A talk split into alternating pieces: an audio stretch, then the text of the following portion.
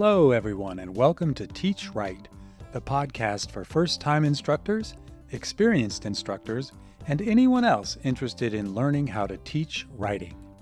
I'm Daniel Anderson, and we're coming to you from the University of North Carolina at Chapel Hill. I have three guests with me today, and I'll go ahead and let them introduce themselves. Hi, I'm Lexi. I'm a second year in the program, and this is my first year teaching. Uh, I'm Alex. Um, I'm not affiliated with the university in any way. The door was open, and I just put on this pair of headphones. I'm also a first year PhD student, uh, and this is also my first year teaching at the college level. I'm Emily Singeisen. I'm also a first year PhD student, and this is my first time teaching at the college level as well. Great. So, we uh, read two articles um, that we'd like to take up in this conversation. The first one was called Multimodality in Motion, and it was multiply authored. There were a lot of authors on there. We'll put the, the link in the um, posting for the podcast. But it was about access, accessibility, disability. And one of the things that I uh, liked about it was the way that it couched disability not as something that some people had, but as a quality that everybody sort of feels and participates in in different ways as we go through life. So I don't know if you all have initial thoughts on that notion of kind of flipping the script on what it means to be disabled and thinking of it as a blanket way of understanding how we go through life. Yeah, um, I've taken courses in the past on disability studies or intro to disability studies, and I think it's actually a helpful concept to work with, specifically um, considering ourselves as temporarily able bodied uh, persons, where uh, ability and disability is really a continuum or a spectrum, and as we go through life, we might find ourselves uh, in various positions on that spectrum, um, whether it be injury, uh, illness, uh, what have you. Uh, we tend to fluctuate to either extreme, sometimes without warning, sometimes very gradually. Uh, but the notion that ability and disability isn't this dichotomous binary, but rather it's something we kind of slide between, um, I find to be helpful. I also find it interesting thinking about as I was reading, considering academia as uh, physical labor, which is something that seems kind of uh, counterintuitive often, but thinking about the physical strain of of academic labor was something that I was thinking about. And I think at times it's easy to, because each one of us falls somewhere on that continuum of um, being able bodied or being disabled, to only sort of understand our own embodied experience and therefore like not picking up on the different abilities of students, um, I think it can feel a little bit overwhelming as a teacher trying to create assignments or engage with students who have various different levels of, of physical ability. But I think it's, for me, like reading through all of these, it was a call to create a classroom that's more flexible. So while I can't create given assignments that somehow are are effective or that encapsulate the physical embodied experience of all of my students I can create a classroom in which students um, have the freedom to be able to participate at varying different levels depending on what their experience is. I like that. And I want to come back to the classroom that we create and how this translates into nuts and bolts moves that we can make as instructors. But I'm really intrigued by your reference to the physicality and the embodied nature of teaching and I, I know in our discussion postings on this, someone made this posting about how academic work is counted as virtual in some some ways that we think of ourselves as locked into books and there's nothing physical about it. It's all mental work. But um, this is embodied. There's a physical aspect to it. So i don't know. I'd like to think about that a little bit more as what that means for uh, an instructor an intellectual how do we bring our bodies into these physical spaces? I, I don't know if anybody loves The Office. Like I love The Office, but it reminds me of the safety training episode in which like the you know there's sort of this like Michael Scott is really upset that you know the biggest threats are like carpal tunnel syndrome and like being inside too much. But I do think at the same time like there is sort of that feeling of like as we read, as we write, as we are engaging in sort of digital research, like there there are actual impacts on our bodies, whether that's like your back hurting after sitting for too long or whatever. And I think that the more that we can, rather than feel kind of sort of this embarrassment of saying, yeah, my back hurts because I've been sitting for seven hours, like reading all of these articles. That might feel trivial, but I think at the same time, beginning in that space is a what helps us to recognize the the spectrum of embodied experience um, but it also helps us to connect what we're doing mentally with the physical act of research of writing of teaching. Yeah i guess after um, i was a little self-conscious after being peer like observed uh, just in like the physical space because i don't ever really self-consciously like think very hard about like how i present in front of a class but then having like an observer there i was like I usually kind of just sit here or like I'll pace around, but it just felt like really odd. And so just thinking about how like your physical body is kind of an instrument too with teaching and like how it can affect conversation or discussion with students and things like that as well. I don't know. It's just something I hadn't really thought about much before. yeah. yeah. I, I like that, Lexi, because I think it calls for a kind of empathy or at least a shared positioning if I feel awkward in a space or if I'm like wondering about what is my presence in this space, I can imagine others in the same space probably do as well. So, you know, we take it for granted that everyone walks in and feels comfortable or what have you, but that's probably not the case a lot of times. And there was um, one of the quotes in in this article had to do with presence. And I think they were arguing that we should expand our definition of what presence means. Maybe you can be present in different ways, and maybe that works for this kind of array of postures that we have for how to be in the world in some ways. So I don't know if there's maybe this can be a way for us to pivot to some of the tangible aspects of how do we work this into a classroom? Are there things we can do physically in the space? What can we do with this idea of presence in a in a classroom? Yeah, I think in the article where that was mentioned, there was some um, discussion or pushback around the idea of um, focus on absence or uh, people reading on screens or laptop screens or cell phones and what that says about them being present or to what extent they are present, uh, as opposed to just a purely physical, um, just presence in the room. Uh, and I think the authors took the opinion that uh, one can be present in a variety of ways, whether that's on a laptop screen or a cell phone screen. They asserted that it's not only commonplace, but it's you know, could be beneficial to reception of information and creating that accessible communicative space. I'm not sure how I personally feel about that. And in, and in the classroom in particular, if you have the chance to observe students in that environment who are on their cell phones, who are on their laptops, I think there's a very long, very wide, very diverse spectrum of activities that are both uh, supportive and totally contradictory of what the authors are talking about. I don't think it's again, I don't think it's this like simple dichotomy. Uh, I think that presence on laptop screens and cell phone screens can be horribly counterintuitive to uh, kind of focusing or try, trying to channel like a focused lesson or discussion of a topic or something like that.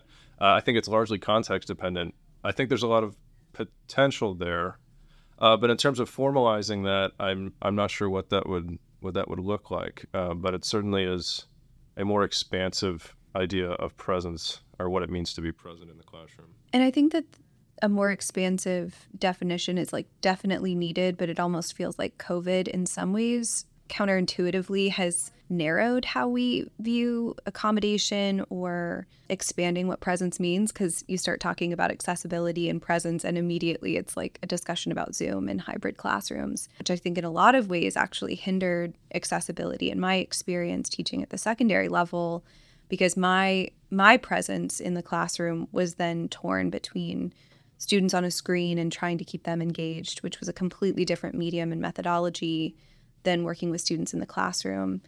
Um, and so I think, you know, it, it also has bearing on how the physical space is arranged. Can we sit in a circle? Do we have to sit with, you know, me in the front? And this is conveying this kind of hierarchy. So I don't have an answer, but I, I agree that different definitions of presence are are needed. I just don't know how we see beyond kind of what you know is is left in the wake of COVID a practical way in the 50 minutes or an hour and 15 minutes you have in a classroom, are there ways of making presence more flexible or making opportunities for people to be present in different ways? Uh, and the bias is toward physical presence, what we normally think of sitting, looking to the front of the room.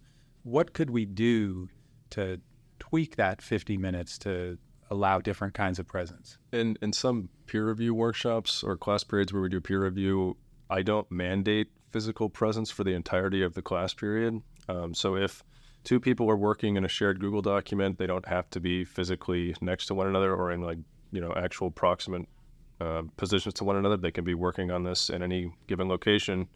Um, so on the one hand, it's very cool. Like though, you can expand what what it means to be present, and you don't have to require um, or kind of insist on this bias of the superiority of physical presence in the classroom. But on the other hand, uh, you have to have a certain level of trust uh, with your students, and you kind of have to have this um, kind of palpable sense of rapport that they're actually going to do what you are entrusting them to do. Uh, but at the end of the day, these are, in our context, these are freshman level college students. Um, and when left to their own devices, one can only, I guess, speculate as to what they will do at that time.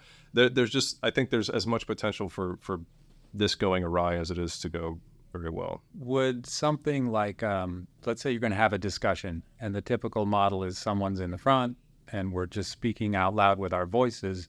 But what if everyone got onto an instant messenger or a chat and we just say, for 15 minutes today, nobody's going to use their voice. We're all going to just use our fingers and we'll have a conversation that way. I like the appeal of that because it's not identifying a couple of students or some students, it's everybody doing something in a different way. So I'm wondering if there are other tactics that are similar. There was one part of Zoom that I did appreciate was like the chat function in classes because you could respond like in the moment. And I've always wondered if there's a way to kind of incorporate that, like you were kind of mentioning, like in class, because I am an anxious student. I have a hard time speaking up. So I remembered that was like one of the one advantages of like Zoom was having that option to kind of just put my thoughts in there and then um, you know, the professor could come back to it or something like that. Or I could ask a question like in the moment and I didn't have the pressure of like raising my hand and becoming the one speaker view box or something like that. I like that a lot. And it makes me think that one of the takeaways from an article like this or from this kind of conversation is that multiple pathways are often going to accommodate more people than any single pathway. I mean, it seems like kind of common sense, but but having multiple ways to participate is probably helpful. And then the other piece that's in here is the premise behind that is that everybody is different. There is no one kind of student. There's such a big array of types of learners. Then the challenge, I think, for an instructor is how do you manage that diversity? I mean, at some point, you have to have something that's somewhat standardized, I think, in an, in an instructional environment. But if everybody is somewhat different, then where do you strike that balance? I also think the question for me is like, to what extent am I meeting students where they are? And to what extent am I sort of not pushing, but helping them to become more comfortable with more standardized, you know, methodologies and, and modes of, of being? Because I also recognize that part of what we're doing is, um, and this this might sort of bridge the two readings, but part of what we're doing is teaching them to work within the constraints of certain genres. And so while we can create a classroom that's more accessible, that's recognizing the spectrum of student student background, student experiences, student abilities, we're also preparing them for a world in which those accommodations might not be there. And so to what extent are we hindering them by not defining presence in a very standardized way or teaching them to communicate verbally if if they are more visual or if they struggle with various uh, you know skill sets or abilities that are for verbal thinking i don't know yeah no i, th- I think that's an excellent point um, and i think that's one of the kind of uh, qualms i have about the two pieces in general is that we can make our classroom as accessible as humanly possible and provide every uh, you know entry point to participation and presence and all of that. Uh, but if this isn't implemented on an institutional level uh, or a, or a systematic level, then are we doing the students a favor? are we actively you know are, are we doing a good enough job or adequate job of preparing them once they leave our classroom and uh, go to their next year or leave the university and go into the workforce where such accommodations might be uh, much more heavily stigmatized or disincentivized, and so on and so on. So, but I think if we want to implement that change on any widespread level or kind of create a framework where this is possible, it has to start somewhere. And I think that's what Shipka and uh, the other piece is ultimately trying to do. Even though I think it was somewhat uh, dated, but I think I think we made a, a, lot of progress on the university level since then. Even if a lot of it has been through retrofitting. Um, I think you know we we have made progress since 2006 or 2010 in the last 10 15 years i think we've made tremendous strides at the university level. So this might be a good segue to talking about the other piece that we read which was um, uh, negotiating rhetorical material methodological and technological differences evaluating multimodal designs. And i think one aspect of the overlap was this idea of open-endedness for intellectual work um, so, you know, if we're talking about a bunch of different abilities that students bring to a classroom, this piece, I think, pivots and asks them to choose their own options for how they want to respond to an assignment prompt in some way. So, what did you all make of that? Does that seem like a healthy approach, or does it evoke the same kind of challenges that, that we've been talking about already? It definitely is evocative of the same kind of challenges, but nonetheless, I think it's a very healthy approach. Um, I think it's an excellent thing to keep in mind. Um, it seems very high flung. Like the the projects um, seem very lofty. Uh, and in just on, uh, in an introductory writing course in, in ENGL 105, it seems like I would absolutely love to create projects that were referenced in that piece. I would absolutely love to do that. Uh, but I guess as a first semester, first year instructor, um, trying to create those projects like in a conscientious manner, um, in, a, in a pragmatic manner, seems incredibly challenging. And Shipka acknowledges this herself, saying that you know, this might entail a lot more work for the instructor, and this might be actually a, a reason why the instructor might not bother at all uh, in trying to maybe experiment or create more open-ended assignments. But I think the upside in doing that is is huge. It's it's it's huge. So yeah, I think it's kind of both, and I think it's still very challenging, but also a, a very healthy approach. Um, so I'm not sure how we mediate that going forward. I think I was left with kind of the same question as before. Like, I feel like reading it, I really enjoyed the process based nature of the projects that Shipka described. I loved the creativity and the abstract thinking. But I actually feel like in this day and age, like students in Gen Z, I feel like they actually have pretty refined capabilities to use this sort of abstract thinking when it comes to visual and verbal. And I think that a lot of that's because that's what they're doing every day on social media. They're finding sort of, even if it's a really kind of trivial example. Like they're finding ways to connect these random phrases and words to images that they're putting on Instagram or sampling audio on TikTok. Like that it comes quite naturally. My students struggle to put together a thesis statement and then follow rational logic across 6 pages. Like that's not sexy, it's not fun and flashy, but that's what they struggle with. They struggle with the linear logic, they struggle with articulating their ideas in that medium. So while I'm definitely interested in in those sort of conceptual frameworks and projects, I actually really feel like they're not the thing that students truly need. The other thing, um, I know I keep going back to labor, but they're hard to grade, they're hard to structure. And even for writing assignments, I find that students need a lot of instruction and really want a rubric that they can can grasp. And so for those projects, I also feel like, especially for lower level courses that are being taught largely by graduate students, it then puts a lot on them as far as time and additional labor to craft and grade those.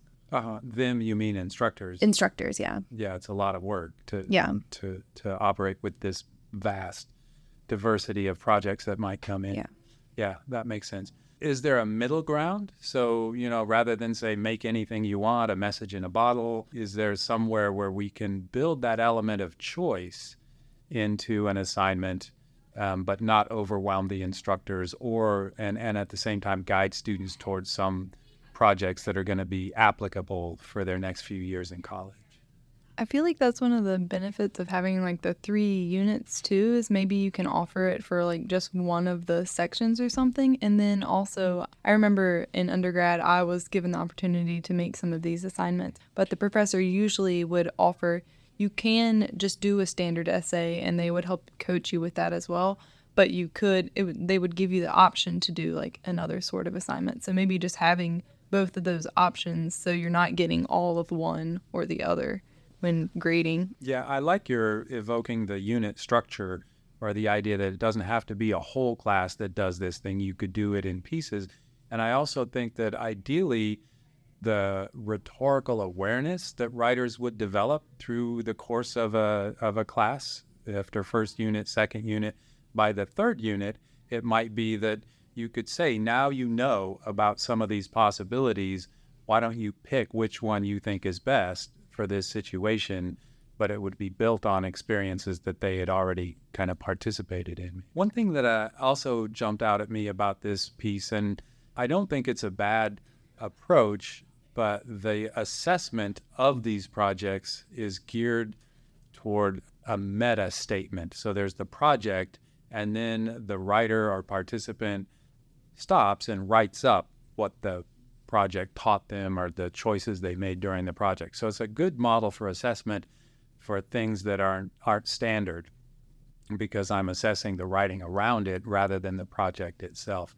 But can you think of any challenges with that? The first question I had was should students be doing the assessment in a course? What what comes into play when the students rather than the instructor are responsible for assessment? It's a it's a good question and, and it's a concern that I think deserves a lot of attention. I think when I when I read this idea of evaluating creative projects like those that were mentioned in the Shipka article through this composition of statements and choices and uh, or statements of statement of choices and goals. I think one of them that they mentioned an example was it was like 9,000 words, 20 pages in 9,000 words. And then, you know, I'm sure it was like absolutely fantastic to read. Uh, and it's absolutely crucial in cultivating this sense of rhetorical sensitivity that is so championed by Shipka. But at the end of the day, we have to put a grade on it. Like we have to, uh, unless the university system, uh, we can work out some deal with them that revamps the grading system to be more complementary or compatible with this style of curricular design or project design. That's I think that's at the end of the day the the big challenge. It's like and, and I acknowledge the fact that she does have a disclaimer where it's like a lot of instructors, professors, like if when asked what distinguishes between an A and a B paper or a B plus and an A minus paper, Shipka kind of gives the impression that a lot of people don't actually know the distinction or the fine distinctions between those two, and I think that's that's definitely true. Um, so maybe we need to start there before we move to overhauling the evaluative system based on these more creative projects. It's definitely fraught with with challenges. Have you all ever participated in assignments like this where you were involved in the assessment or the grading? I had um, a professor that would make us grade our papers when we submitted them and kind of give the reasoning. And then I had one like at the end of the semester that would make us kind of give a grade for our whole semester's work. And it does make you reflect a lot on like your effort it was also like just an awkward kind of thing as well because you don't want to give yourself like an A or something like that. Yeah, I've um, heard of assignments where an argument is called for, and arguments require evidence. So, a student would create an argument for why they warranted this grade or that grade. The researcher found it very helpful. Like, students tended to actually honor where they thought they were supposed to be in many ways and, and were more plugged in to what it actually meant to perform in that way. So I don't know. I think it's useful in some ways to um, make the learning outcomes something internalizable that gets reflected on and, and put forward, but also create some interesting challenges because, uh, and you're making great points about institutionality because even at the end of the day, if students do this assessment and write up a reflection that's doing, you know, meta awareness of all of this, then the instructor assesses that and submits a grade. So at some point, the university demands a letter that comes through, and the instructor puts that letter into the system. I think this overlaps a little bit with what we were talking about with the accessibility conversation as well because it's linked up to institutionality. In your classroom, in, you could do something, but you're also going to be participating in a larger ecosystem that may or may not line up. So one of the things that I like about that, uh, the piece by Shipka, is it's about making choices. Um, these statements that students produce are about the choices that they made. Why did you make this choice? And I'm wondering if there's a way that the English 105 outcomes that we're all working on line up with that, or would they need to be rewritten to implement a pedagogy like? I think that in some ways it aligns with. I, I thought of these more as sort of a brainstorming methodology or process based kind of project, which I think definitely works well within our curriculum and our, our syllabi that are, you know, based on feeder assignments that, that lead to a final project. I think that one of the things that I was considering with this is giving students the context for understanding the relationship between like verbal and visual, like between different modalities essentially, as kind of being the scaffolding prior to having them do an assignment like this. So I know a lot of us are incorporating, you know, podcasts or like my final project for the humanities unit is going to be sort of a close reading of um, a music video. And so finding ways to help demonstrate to them how they can take the logic or the rationale from one modality to another, I think would then help them to think critically about their processes when they actually do these sorts of brainstorming things and move from, you know, the visual, the tactile, the auditory uh, to the written word. Yeah, I like that. And it's going to allow for kind of transfer of understanding from one modality to another modality. And depending on how you configure your class, if some of the choices they either get built in to the process ahead of time. You get to choose whether you want to make a podcast or a video, or they get reflected on afterwards. This is why I picked this item for my video versus that item. But at some point, thinking about rhetorical choices, I think, is a core of what happens in a in a class like a first year writing. Yeah, yeah, and and I think 105 is designed very well for those purposes. I mean, there are so many choices to be made and so much liberty that the instructor has and the students have throughout the course and the units. I think 105 is very well suited to cultivating this rhetorical sensitivity that is so valued. Totally with that. I think the only uh, revision that could be made is what you were just mentioning, Dan, about just making this reflective, like meta commentary, more explicit, creating spaces and opportunities for students to actually sit down and reflect on the choices they made and why they made them. I think a lot of that is most of the time kept implicit. So if we can just make that more of an explicit exercise, I think that's really the only revision I have in mind. Fantastic. Well, this has been a wonderful conversation. As with all of our episodes, I think there's more ideas on the table to be explored further but that's a healthy start. Um, so I invite all of our listeners to come back for another episode. And let me thank Lexi, Alex, and Emily for a wonderful conversation. And we'll talk to you next time.